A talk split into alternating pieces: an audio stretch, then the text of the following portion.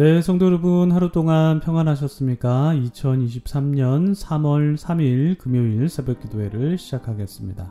우리 다 같이 기도하시겠습니다.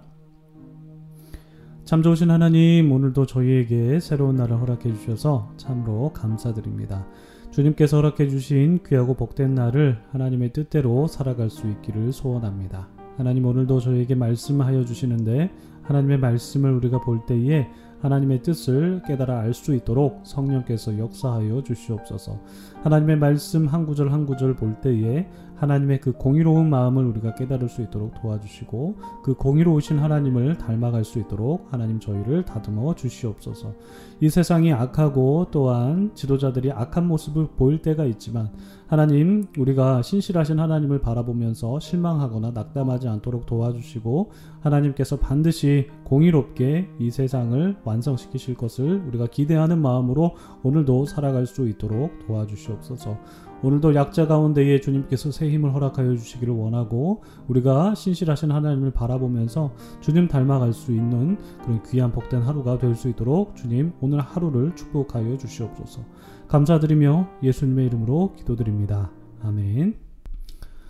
네, 오늘 저희들에게 주신 하나님의 말씀은 미가 3장 1절부터 12절까지 말씀입니다. 미가서 3장 1절부터 12절까지 말씀 봉독해 드립니다.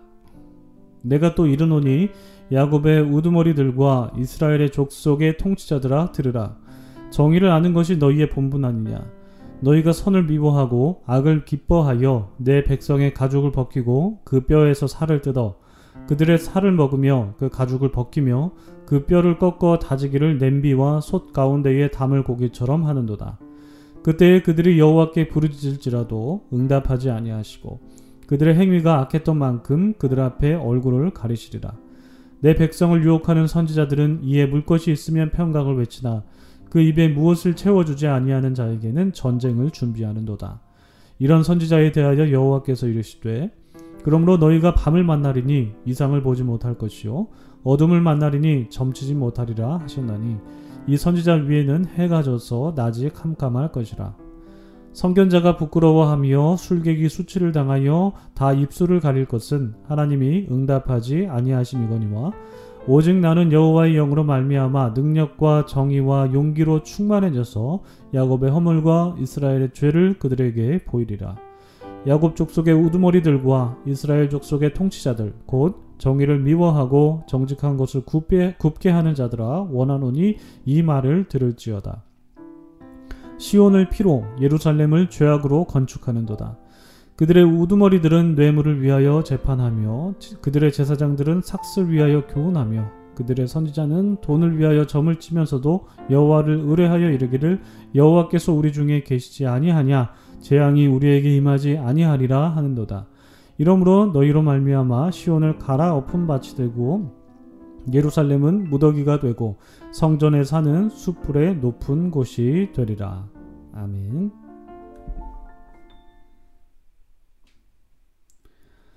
네, 참 좋으신 우리 주님의 크신 은총이 우리 토론토 한인 장로교회 모든 분들에게 오늘도 함께 하시기를 주님의 이름으로 축복합니다.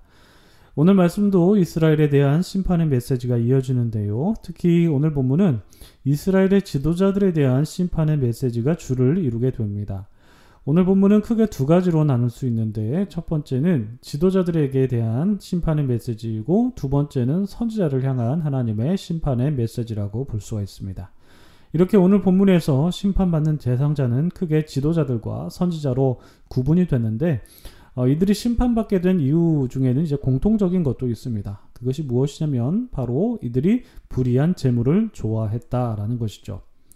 어제 우리는 탐욕에 관한 말씀을 나누었는데요. 어제 본문의 연장선상에서 오늘 본문도 이제 불의한 재물을 좋아하고 재물에 탐심이 많은 지도자들과 또한 선지자들에 대해서 하나님께서 심판의 메시지를 미가를 통해서 전하게 되죠. 그러나 이들이 심판받게 된 이유는 이제 재물을 좋아하는 것이 전부가 아니었는데 특히 지도자들이 심판받게 된 이유는 그들이 정의를 실현하지 않았고 선을 미워하고 악을 좋아했기 때문이다라고 말씀하고 있습니다. 1절과 2절을 보시면요.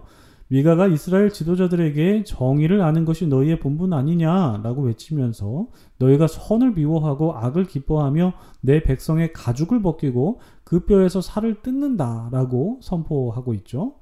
또 이어서 3절에서도 미가는 지도자들을 향해서 너희가 그들의 살을 먹고 그 가죽을 벗기고 그 뼈를 꺾어서 냄비와 솥 가운데에 담을 고기처럼 한다. 이렇게 말하고 있는데 그 미가의 표현을 보면은 지도자들이 백성들의 삶을 탈취하고 있고 또 그들을 고통 가운데 내몬다는 것을 마치 도축하는 자가 고기를 도축하면서 음식 만드는 것으로 비유하고 있습니다. 그러니까 이런 내용만 보더라도 그만큼 지도자들이 백성들의 삶을 상당히 피폐하고 피폐하게 하고 있구나라는 것을 알 수 있고 미가는 그런 상황을 이제 고발하는 듯이 메시지를 선포하고 있다라는 것이죠.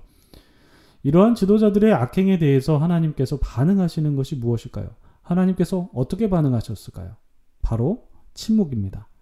여기에서 이 침묵은 하나님께서 이제 고통받고 있는 약자들이나 의인들에 대해서 침묵하시는 그런 침묵이 아니라 고통을 주는 지도자들이 하나님께 나아갈 때 하나님께서 그들의 기도에 응답하지 않으시겠다라는 침묵입니다. 악인에 대한 침묵이죠. 그들이 그렇게 선을 행하지 않고 악을 행하기 때문에 하나님께서 지도자들의 기도에 절대 응답하지 않으시고 침묵으로 일관하시겠다라고 말씀하십니다. 사절을 보시면요. 그들의 행위가 악했던 만큼 그들 앞에 얼굴을 가리시겠다라고 하나님께서 말씀하시는데 이 얼굴을 가리시겠다라는 것은 하나님께서 악한 지도자들의 기도에 절대 응답하지 않으시겠다는 강한 의지를 담은 표현이라고 볼 수가 있습니다. 그러니까 하나님께서 악을 얼마나 싫어하시는지, 특별히 지도자들이 백성들을 탈취하는 것을 얼마나 싫어하시는지 우리가 이 대목을 보면서 알 수 있게 되는 것이죠. 한편 하나님께서는 선지자들에게 대해서도 심판의 메시지를 하시는데 여기서 이제 선지자는 하나님의 말씀을 대언하는 예언자들을 의미합니다. 하나님께 심판받을 이 선지자들의 특징은 바로 그들이 무엇을 사랑하느냐? 바로 돈을 사랑한다라는 것입니다. 5절을 보시면 내 백성을 유혹하는 선지자들은 이에 물 것이 있으면 평강을 외치고 그 입에 무엇을 채워주지 않으면 그에게 전쟁을 준비한다라고 말씀하시는데요. 이 이에 물 것이 있, 으면이라는 것은 이제 곧 그들을 배불리는 소유를 의미하는 겁니다. 그러니까 돈이나 뭐 재물 뭐 이런 것들을 의미하는데 이런 것들이 채워지면 선주자들은 백성들에게 축복의 메시지를 전합니다. 아주 그냥 은혜로운 축복의 메시지를 전하는데 만약 그런 것들, 그러니까 재물이나 돈이나 이런 것들이 채워지지 않으면 마치 전쟁을 준비하는 것처럼 심판의 메시지를 던진다라는 것입니다. 즉, 선지자들이 돈이 채워지고 그렇지 않느냐에 따라서 그들의 메시지가 완전히 달라진다라는 것이죠. 이런 선지자들에 대해서 하나님께서는 어떤 말씀하시느냐? 심판의 메시지를 던지십니다. 6절 이하를 보시면 하나님께서 그들이 밤을 만나게 하셔서 이상을 보지 못하게 하실 것이라 이렇게 말씀하시죠. 선지자가 이상을 보지 못한다는 것. 여기서 이상은 이제 환상이죠. 하나님의 뜻을 알 수 있는 그 계시를 알 수 있는 그 환상, 이상, 그 이상을 보지 못한다는 것인데 그 이상을 보지 못한다는 것은 하나님의 뜻을 깨달아 알지 못한다라는 의미입니다. 선지자가 하나님의 말씀을 전해야 되는데 하나님의 뜻을 알지 못하면 선지자라고 할 수 없는 것이죠. 또한 그들이 점을 치지 못할 것이다 이렇게 말씀하시는데 이 점치는 행위가 우리가 생각하는 어떤 무속 신앙이라기보다는 그때 당시 뭐 예를 들면 어 제사장들이 우림과 둠밈을 통해서 하나님의 뜻을 물은 것처럼 하나님의 뜻을 묻는 당시의 문화가 배어 있는 행위라고 볼 수가 있습니다. 어 그들이 이런 점을 치더라도 하나님께서 응답해 주지 않으실 것이다 라고 말씀을 하시죠. 그들이 돈을 사랑하면 말이죠. 모름지기 선지자는 하나님의 뜻을 세상 속에서 선포하는 자들인데 이렇게 하나님의 뜻을 알 수 없으면 선지자가 이렇게 하나님의 뜻을 알 수 없으면 이미 선지자로서의 기능을 상실하게 된 것이라고 볼 수가 있습니다. 즉 하나님께서는 물질의 노예가 된 선지자들에게 말씀을 결코 주지 않으실 것이다. 그들에게 하나님의 뜻을 허락해 주지 않으실 것이다. 라고 심판의 메시지를 던지십니다. 반면에 하나님의 영으로 충만하게 된 미가를 통해서 하나님께서는 당신의 뜻을 나타내실 것이라고 미가는 확신에 찬 어조로 8절에서 말씀하고 있죠. 그런가 하면 9절 이하에서는 다시 지도자들에 대한 심판의 메시지가 이어지는데요. 여기에서도 그들이 심판받게 되는 이유는 바로 정의를 미워하고 정직한 것을 굽게 하는 것이었는데 11절에 이제 그들의 죄악이 조금 더 구체적으로 기록이 되어 있는데 무엇입니까? 뇌물을 위해서 재판하고 삭슬 위해서 교훈하고 돈을 위하여 점을 치는 일이 바로 그들이 저지른 악이라는 것입니다.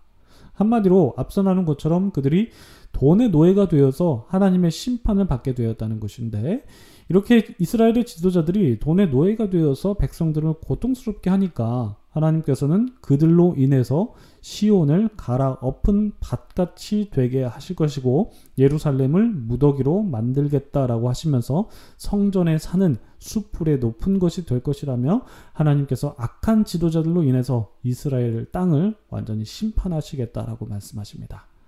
그러니까 가나안 땅에 사는 사람들이 그들의 악행으로 말미암아 땅이 그들을 토해냈다면 땅이 가나안 백성을 토해냈다면 이번에는 이스라엘의 악한 사람들로 인해서 그들이 사는 땅이 심판받게 되는 결과를 맞이하게 될 것이다. 라는 심판의 메시지입니다.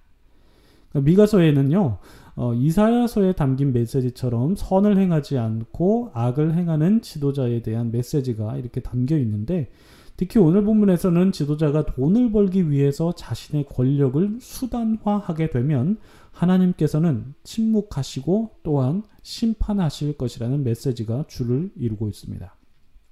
지도자라면 그 지도자의 자리에 맞게 자신에게 주어진 역할에 그 목적을 두어야 할 것인데 그 목적이 역할을 감당하는 것이 아니라 돈을 버는 수단으로 이제 전락이 된다면 지도자 밑에 있는 백성들은 정말 큰 재앙을 맞는 것과 다름이 없습니다.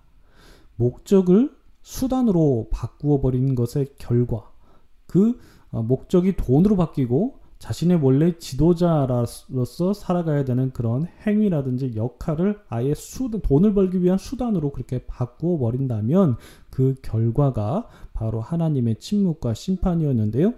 우리가 살아가고 있는 세상의 지도자들도 그들에게 주어진 지위와 역할이 그, 그것이 목적이 돼야 되지 그 지위나 역할을 통해서 자신의 주머니를 두둑하게 채우는 수단으로 그 목적을 전락시켜 버린다면 하나님께서는 침묵하시고 오늘날에도 심판을 준비하실 것입니다.